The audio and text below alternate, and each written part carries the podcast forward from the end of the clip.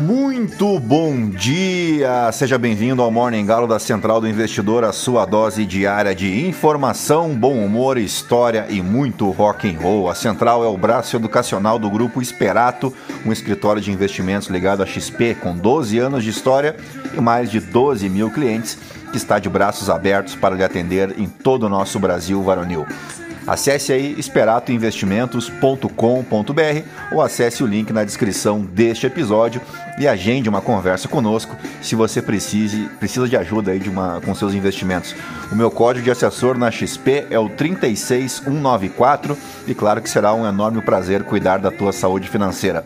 Eu sou o Felipe Teixeira e ao som de Spin Doctors nós vamos destacar o que de mais importante deve movimentar o mercado financeiro nesta sexta-feira, hein? Sextou, 14 de julho, faltam 170 dias para acabar o ano e 6 dias para a Copa do Mundo de Futebol Feminino.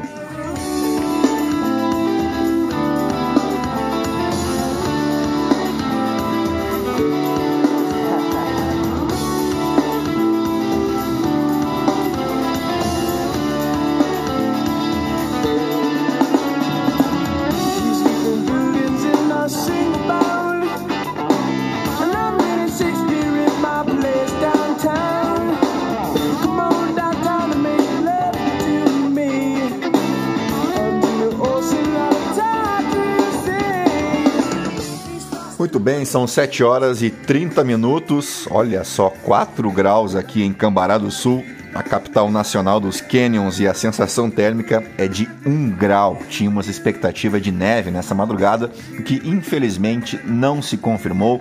Sigo aqui direto na cabana Cambará dos queridos amigos Fabiano e Bruna, ouvintes aqui do Morning Galo. Não se esqueçam de seguir eles lá no Instagram, @cabanacambará, tudo junto. Tenho certeza que vocês vão gostar. E se tiver a possibilidade, né, de se hospedar aqui em Cambará, conhecer a região, tenho certeza que vocês vão gostar. E se disser que é meu amigo, sai pelo dobro da metade do preço, tá? E se quiser receber o Morning Galo aí na sua região, pode entrar em contato comigo lá no meu Instagram, no Felipe_ST, ou no Instagram da Central do Investidor.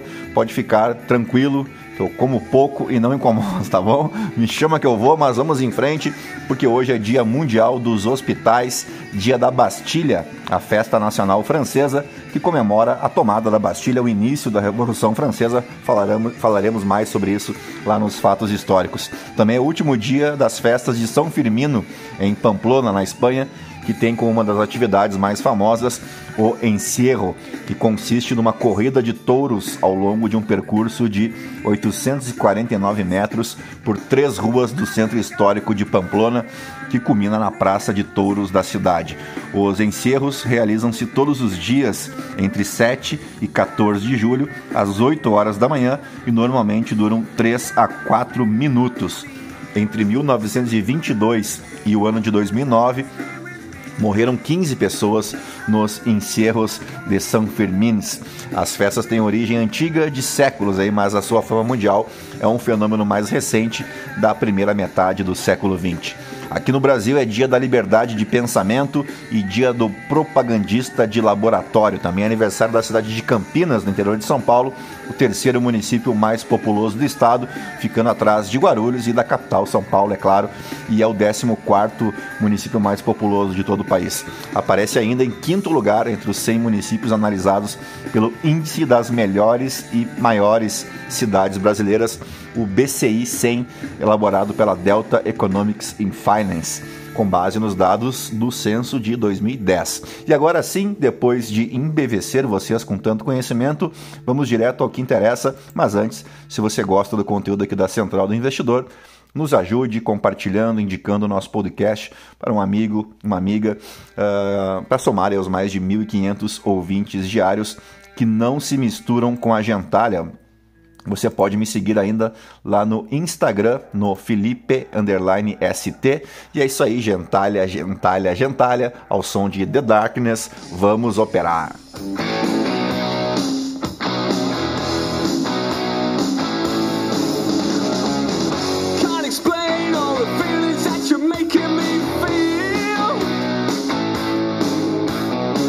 My heart's in overdrive and you're behind the steering wheel.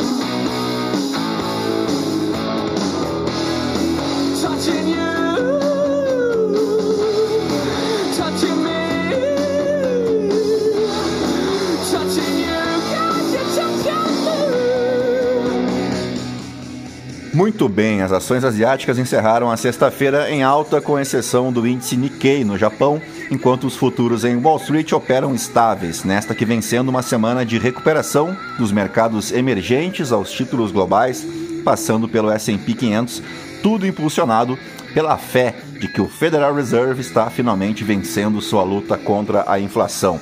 O índice global de ações da MSCI saltou 13,5% nos últimos 5 dias, nesse que foi o maior avanço desde novembro.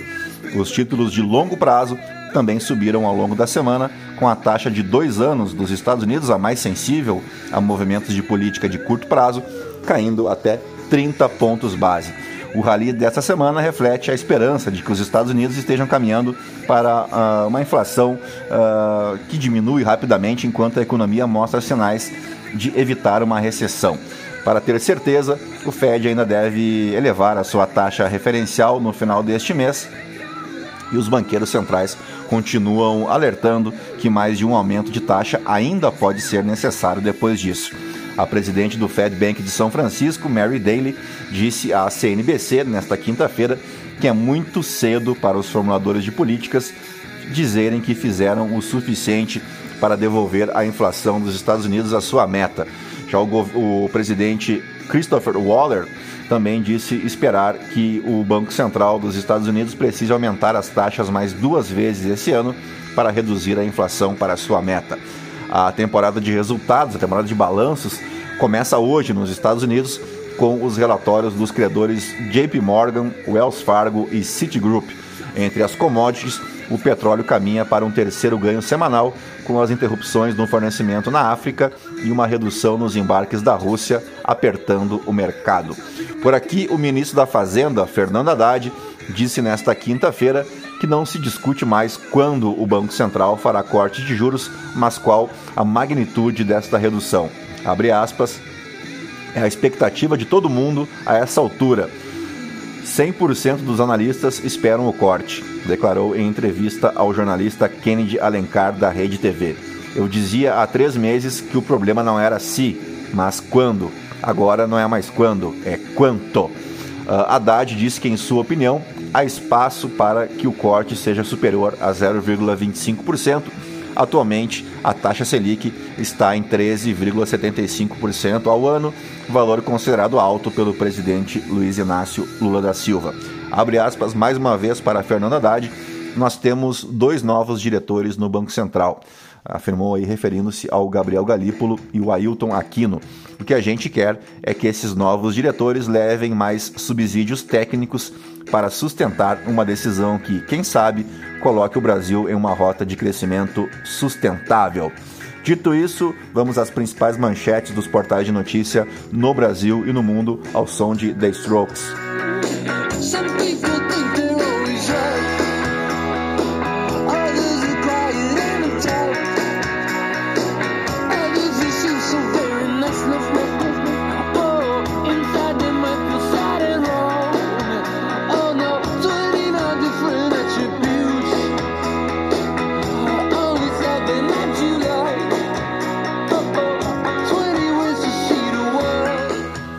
Muito bem, vamos adiante e começamos pelo Estadão. Bastidores, ministros do STF admitem que fala de Barroso sobre o bolsonarismo afeta imagem da corte. Integrantes defendem não engrossar a pressão sobre o ministro com declarações públicas, mas fazem críticas a seu posicionamento em conversas reservadas. Realmente um absurdo a fala do Barroso, não pelo conteúdo, mas é que ele é um ministro do STF, né? Ele não tem que ter interações políticas públicas. Vai ver se isso acontece lá nos Estados Unidos, na Suprema Corte. É claro que não, só aqui no Bananistão. Barroso diz que se referiu ao extremismo golpista ao falar derrotamos o bolsonarismo. Parece que ele não entendeu ainda, né? Por que ele não devia ter dito. O que causa câncer, segundo a OMS? Lista inclui profissões, produtos, vírus e alimentos. Ciclone extratropical, fenômeno que atinge sul do país, teve formação atípica. Lula já escolheu novos ministros do Centrão, mas ainda não definiu para quais ministérios. Como a reforma tributária abre caminho para mexer com grandes heranças. Vamos para Folha de São Paulo. Desenrola promete deixar 1,5 milhão de brasileiros com nome limpo nesta segunda. O governo divulgará a portaria no Diário Oficial para início das operações de renegociação.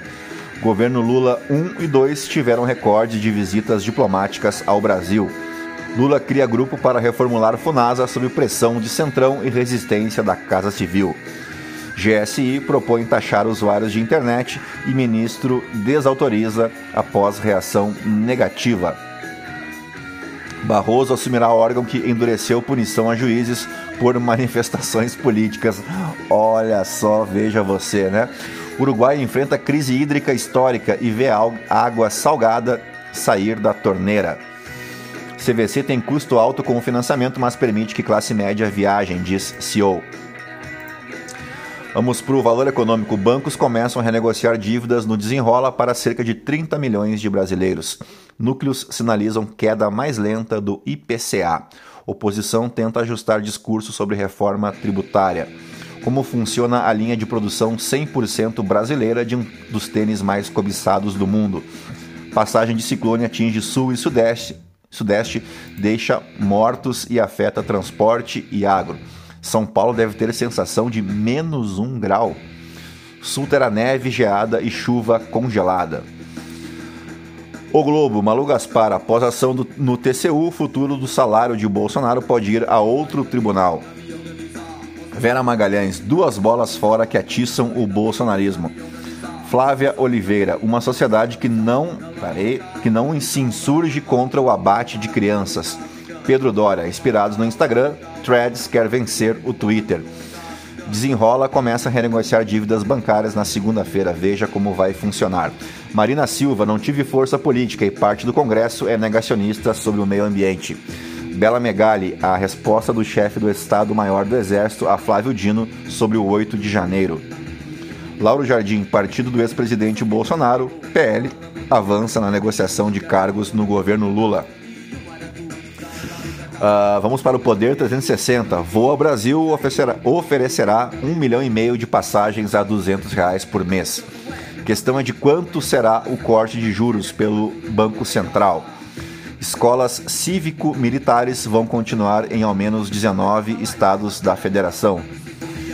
TJSP absolve o vereador Camilo Cristófaro, acusado de fala racista.